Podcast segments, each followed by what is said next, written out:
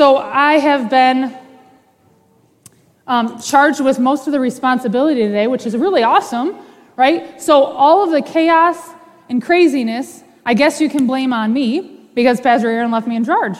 So that's um, his fault. Probably won't do that again. Um, but I do know that that's kind of what comes with school, right? Chaos and craziness, that just is the nature. Kids, let's be real. It's crazy. Things get a little chaotic when we're talking about starting new rhythms and routines. And my kids are certainly mad about this morning. And you want to know why? Because I've said the S word about seventeen thousand times. And the S word is school, right? My kids from June, whatever, till September, they do not want to talk about school. I mean, this year, uh, last year, this exact same time, I think we rummaged through a backpack at the blessing of the backpack and found snacks from like three months prior. I mean, I'm not kidding. We're being authentic. Where are we? We're authentic here. Snacks, like rotten oranges. I'm not kidding. We throw the backpack and we do not talk about it until September. That's how my kids roll. There's like something triggering in them when I say the S word. They don't like it. So last week, actually, Pastor Aaron was praying for kids and students, and he said something like, God, would you help us to, or would you help our kids who are feeling anxious about school, whether that anxiety comes from nervousness or excitement? And I'm not kidding you, Trayton stopped dead in his tracks. He looked up at me and he goes, well, it's certainly not because I'm excited. And I'm like, okay, so this is what I'm working with. This is what, this is... This is how it goes in my house, and I'm sure you can relate. Like, you know, um, teachers, you can relate as well, because you're also not feeling it, right? Back to work, and kids come too. You get it. You understand, because those feelings also apply to your own life. And I can relate to you because, if you didn't know, um, prior to working at church, serving as our children's pastor, I was an elementary school teacher for about ten years.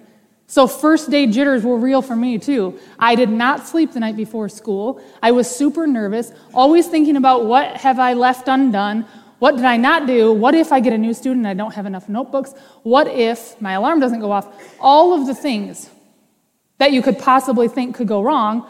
I had icky feeling in my stomach. And I would love to say that that went away after the first day of school. But it didn't, because part of teaching is a thing called an evaluation, right? So I'm sure you have this in other jobs as well.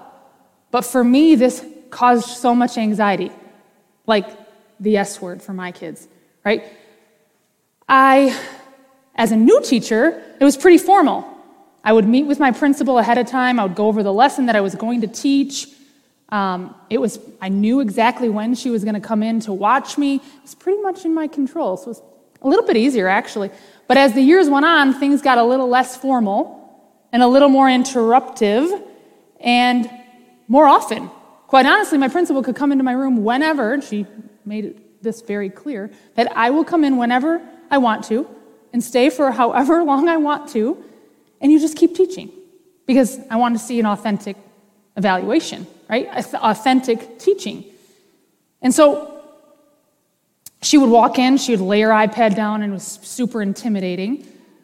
And she'd just be taking notes, but she said, the one thing I look for when I'm walking into your classroom is tracks of your teaching. You don't need to stop, you don't need to say, oh, hey, hey, we're working on this and this and this, because any sign of a good teacher would mean that you're leaving tracks.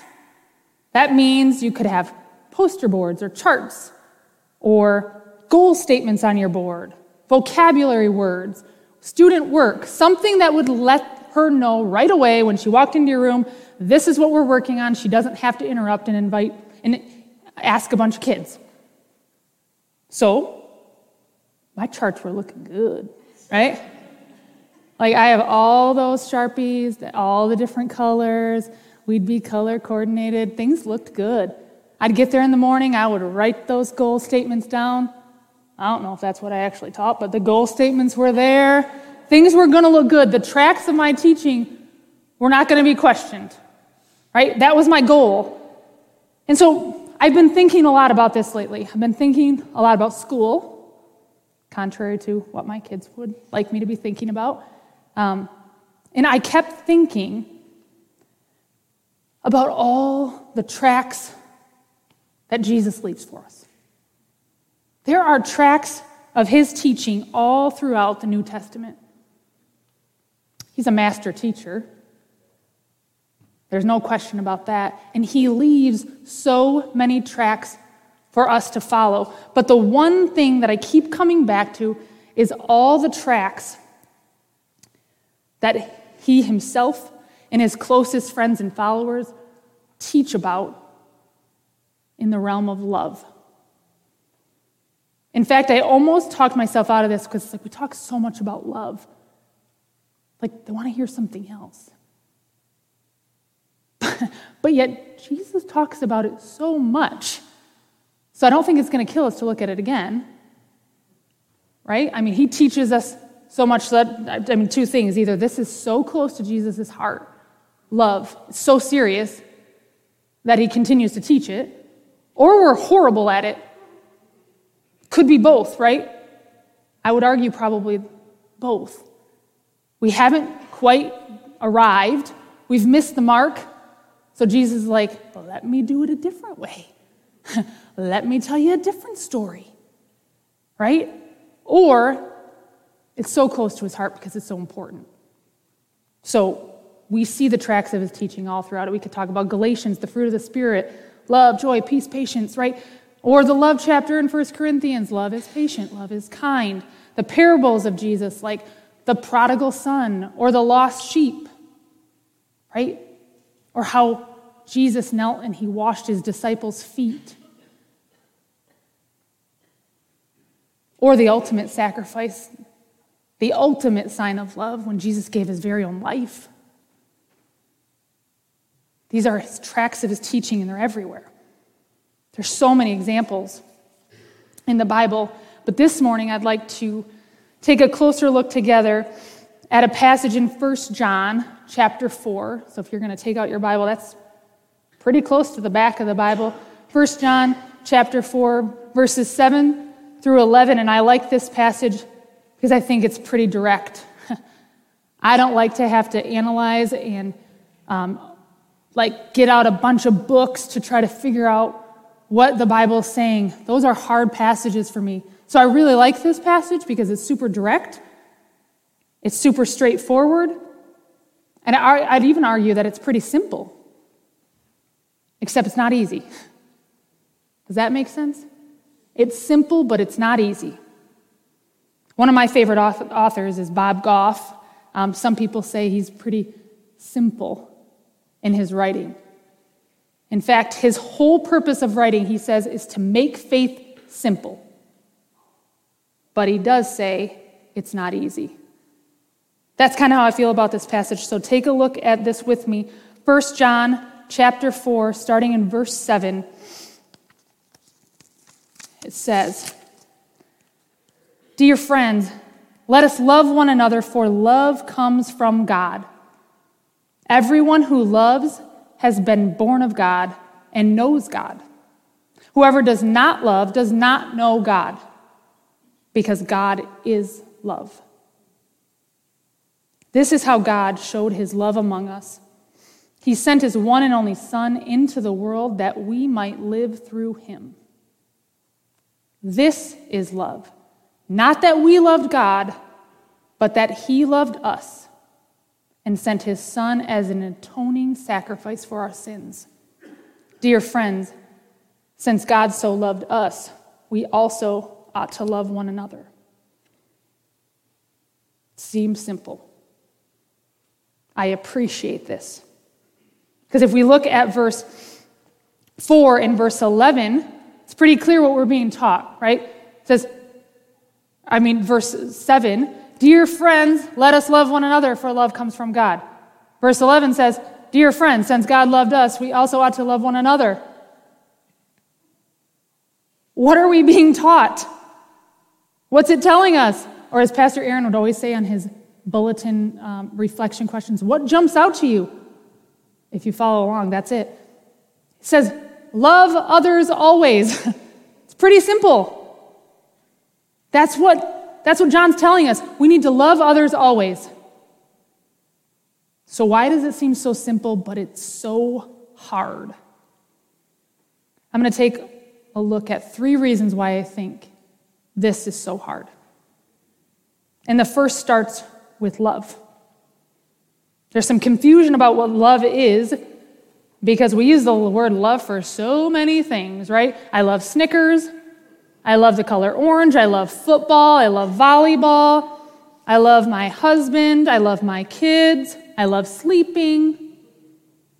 These are all things that I love, but here's the major problem. When I love Snickers as much as I love my husband is a problem.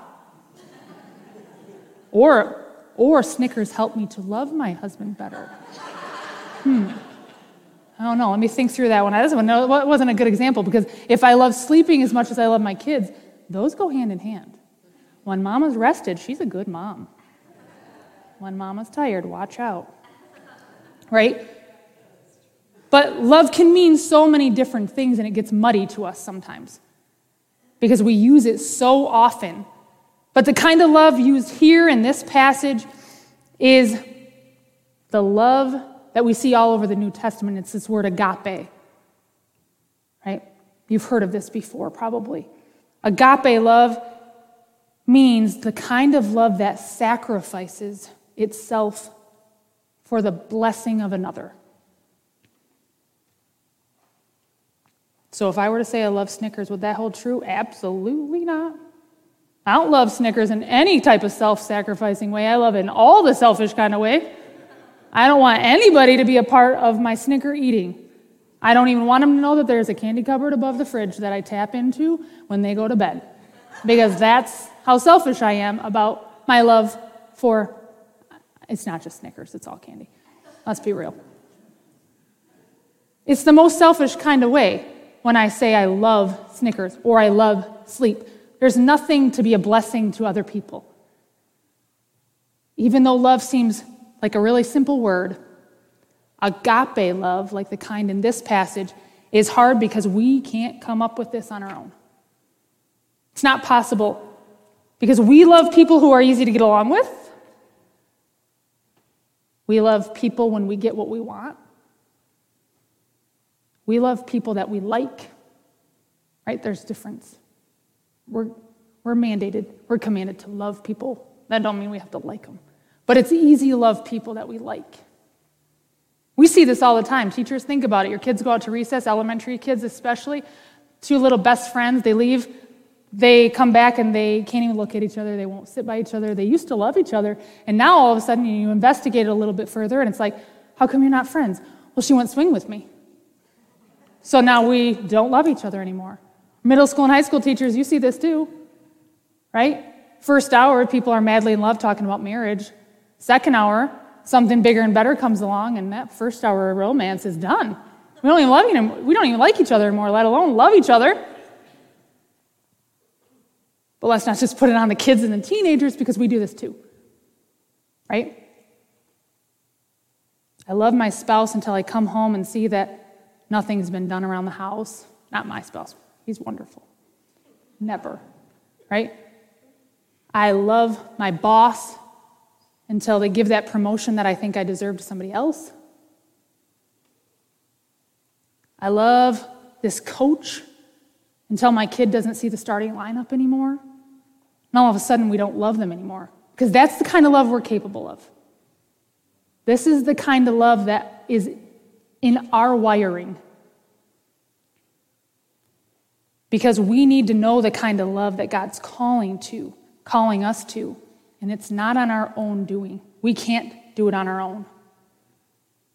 So another part of what makes this simple teaching really hard is that it involves others. Love others. Wow, yeeks, that's a scary word. But hey, don't worry, because John tells us, remember, he says, dear friends, and then he ends it, dear friends. So you know who he's addressing this letter to?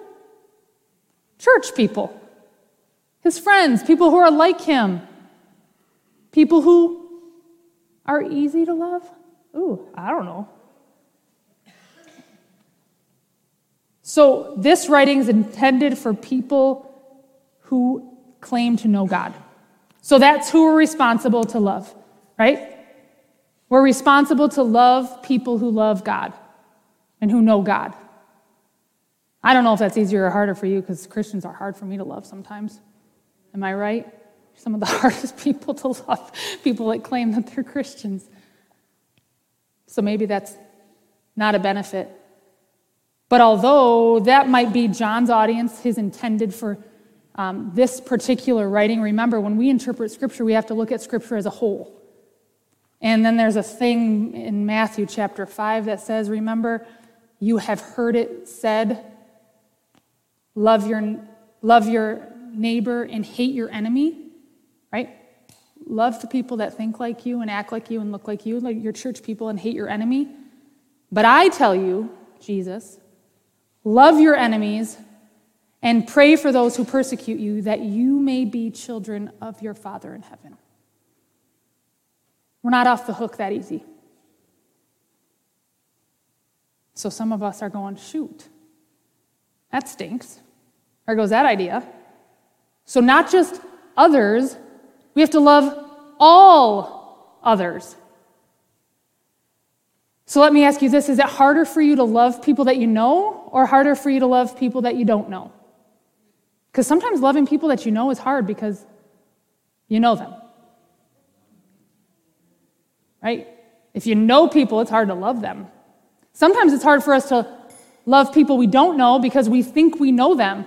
We make generalizations or assumptions or stereotypes about a group of people or a specific person based on what we think in our head without knowing them. So it's hard to love them because we've made them to be something that they might not be. Yesterday I was driving around Holland with my oldest son, and other than seeing Zephyr Packard, and she threw Cheez-Its through a window to Hudson, so that was fun. We caught a snack from her car that was right next to us. Um, that was fun, because the light seemed like it was never turning green. Seriously. Zeffie was off. She was turning right. She wasn't turning right because she's not able to drive. She was in the backseat chucking Cheez-Its through our door. But I don't know if you knew that, so now you do. Her parents are here, so that's embarrassing for them, but that was fun, right? That was fun. Hudson was like, we were buying the time. That light was never turning green. But once Zeffie's car left, what we could see to the right was a man holding a sign at the at the intersection. And it said, homeless, please help.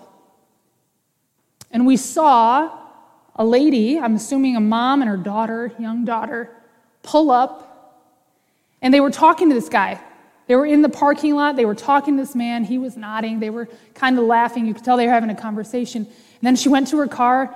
She came back with this giant reusable bag, like you can get from like Sam's Club, big one, full of stuff. All we saw is beef jerky and Gatorade. And my son is like, whoa, this dude just caught a major dub. That means he's winning, right? That's teenager. Dub means teenager for winning. And so my thirteen-year-old's like, dude, just hit the jackpot. What a dub. And I'm like crying because, wow. You know what I was hoping for? Please turn green, please turn green, please turn green, so I don't have to look, so I don't have to be even presented with the option of loving.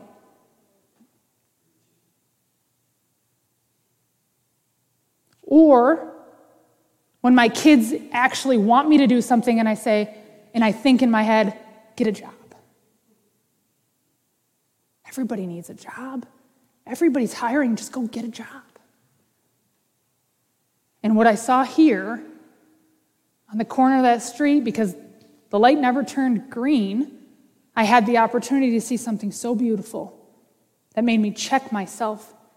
And then I remembered this line. It says, the kind of love we're commanded to is not dependent upon the quality of its object. That's us, right? Jesus loved us, and we sure weren't any kind of quality object other than he said, you are a child of the Most High God, and so I love you. The kind of love we're commanded to is not dependent upon the quality of its object. We can't just love what's easy or comfortable for us. In that book that Bob Goff writes, he says this, there are plenty of people I don't understand. I suppose some are trolls and some aren't. God doesn't see people the way I do. The ones I see as problems, God sees as sons and daughters made in his image.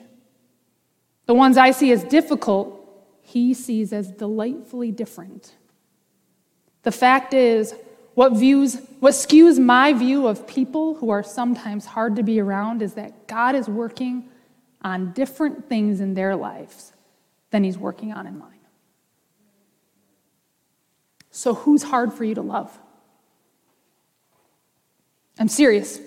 I want you to think about that, because in a second I want you to write down three people or groups of people that are hard for you to love.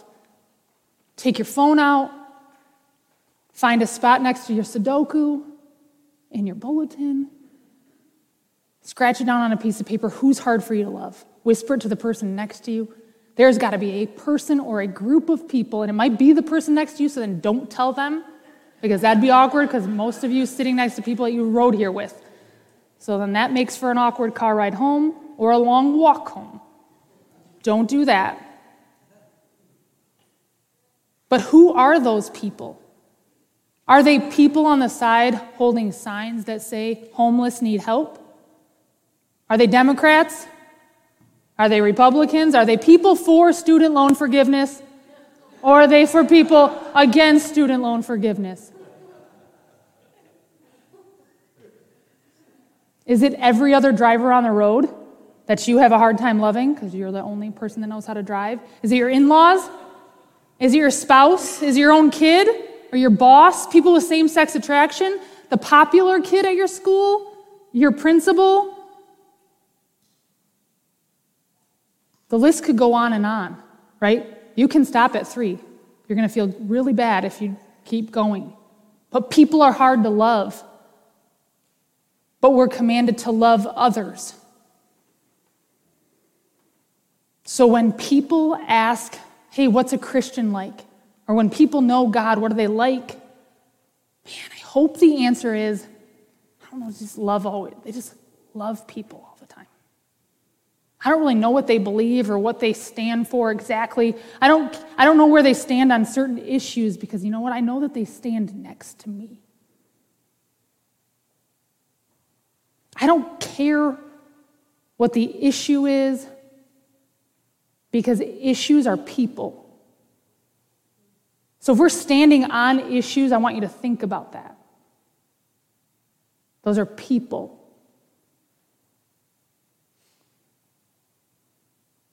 We want to be described as they just love people. And it sounds so simple. Loving others sounds simple, but it's really hard. Especially when we tack on this third word. Always.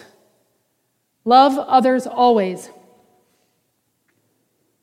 Again, this week I was riding in a car. You'll see a theme. Most of my greatest conversations, and when I call them conversations, I mean interrogations. Because they're with my children. They're trapped in the car. I find so much freedom in this, and they find bondage, right? They literally can't do anything, and so I love it.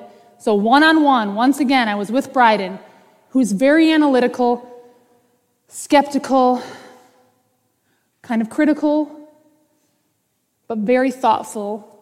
I said, half-joking, are you going to love your mom when you're a teenager?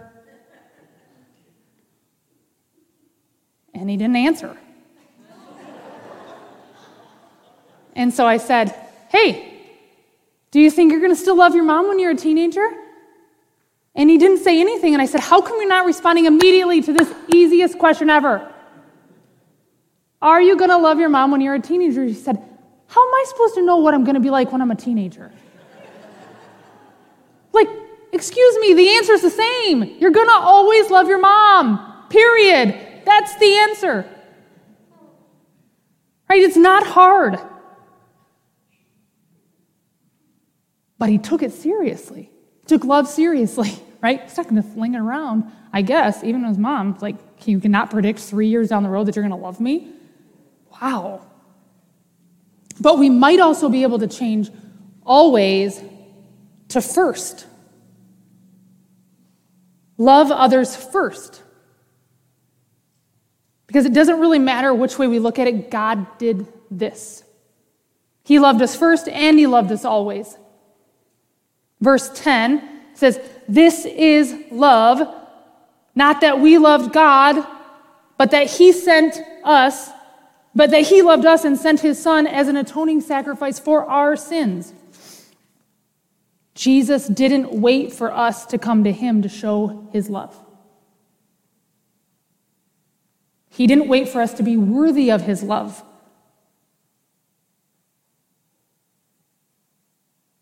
Remembers Remember what it says in Romans five eight. It says, while we were still sinners, Christ died for us. We were a hot mess. And we probably still are a little bit, right? But he loved us anyway. And he still loves us. He loved us first and he loves us always. Simply put, we are called to love others always. But if we want to make it more difficult, because it seems like that's usually what we try to do is, right, love all others first and always. We love before the object of our love becomes worthy. Because God does that for us. And why? Why do we have to love others always? We already said it's might be simple, but that we know it's going to be hard, so why do we have to do hard things? Right? I hate that. Like, my kids are always like, it's hard. I'm like, you can do hard things. And then I'm like, eh, this one's kind of hard, though. Maybe I want to dip out of this. This is hard. So why do we have to do it? That's because it says right here in First John that when we love others, we show that we know God. God never meant for us to just be takers of love. We have to stop hoarding love as if it's going away because we know that the very nature of God is love. That's who he is. It's not going away. We don't have to store it up and save it for ourselves because we have an ample supply. It's unending because he says he's going to love us always. So we don't need to hoard it for ourselves. There's not a shortage. There's no inflation. We don't have to worry about it. God wants us to use us not as vessels to hold and hoard love, but as vehicles to share and spread love. We are not vessels to hold love. We are vehicles to spread love. Because when we do this, when we love, we show that we know God. God wants to use us in that way, and we show that we know him when we love him. I also noticed that we cannot share what we don't have. If I ask you for five hundred dollars and you don't have five hundred dollars, you can't give it to me, right? It's pretty logical. It's pretty simple. If you don't have it, you can't give it. So I recognize that there are some people here today that do not know the love of God.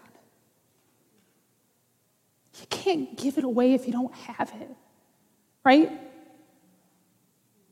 So what I hope that you have heard, if nothing else, is that God loves you first and always.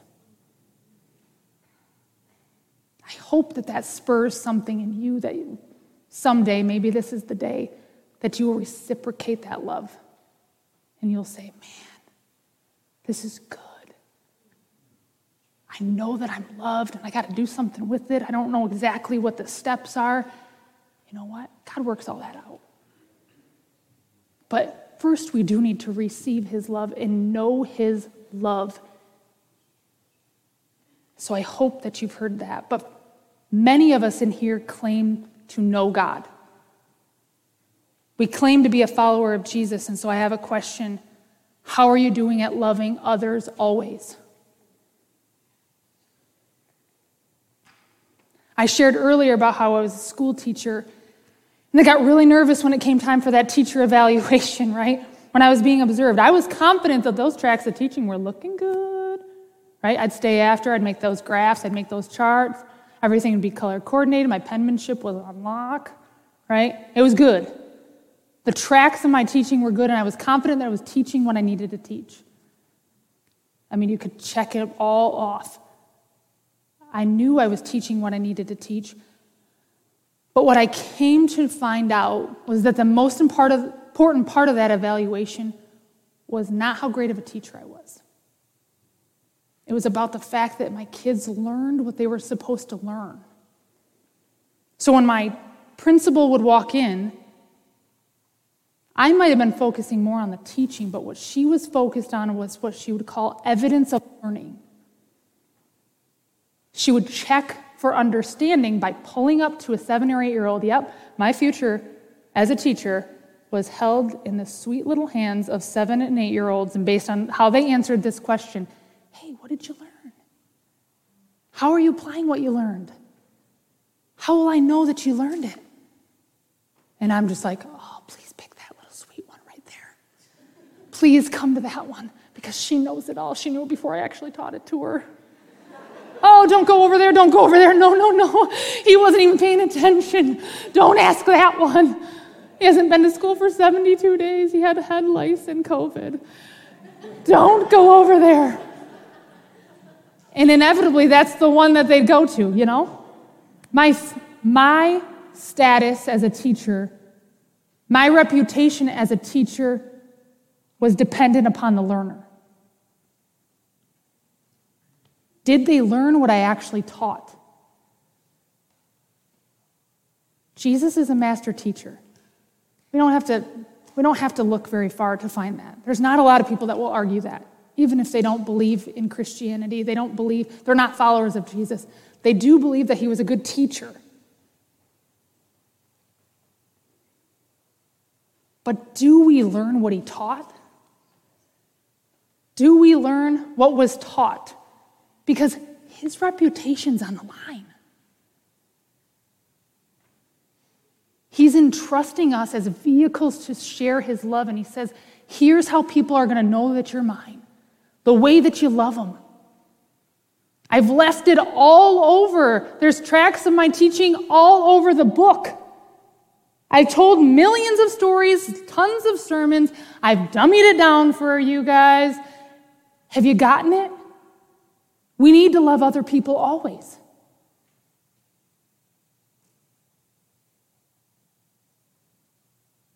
Does the way that we love, does the way that we live show evidence of that learning? Does it show that we know God? By the way that we love difficult people, by the way that we love people that are unlovable, or in our eyes, unworthy of love? Are we showing evidence of our learning? So I'm going to challenge you with this. Let's live in a way that someone who doesn't know God comes to know him because they know you. Let's pray.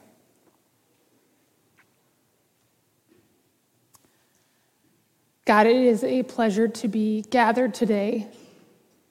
We take this as a privilege to be gathered in a group of people who are just trying to figure out this journey together. But mostly, God, we are thankful for the way in which you have left tracks for us, that you continue to teach and shape and provide wisdom and direction for us.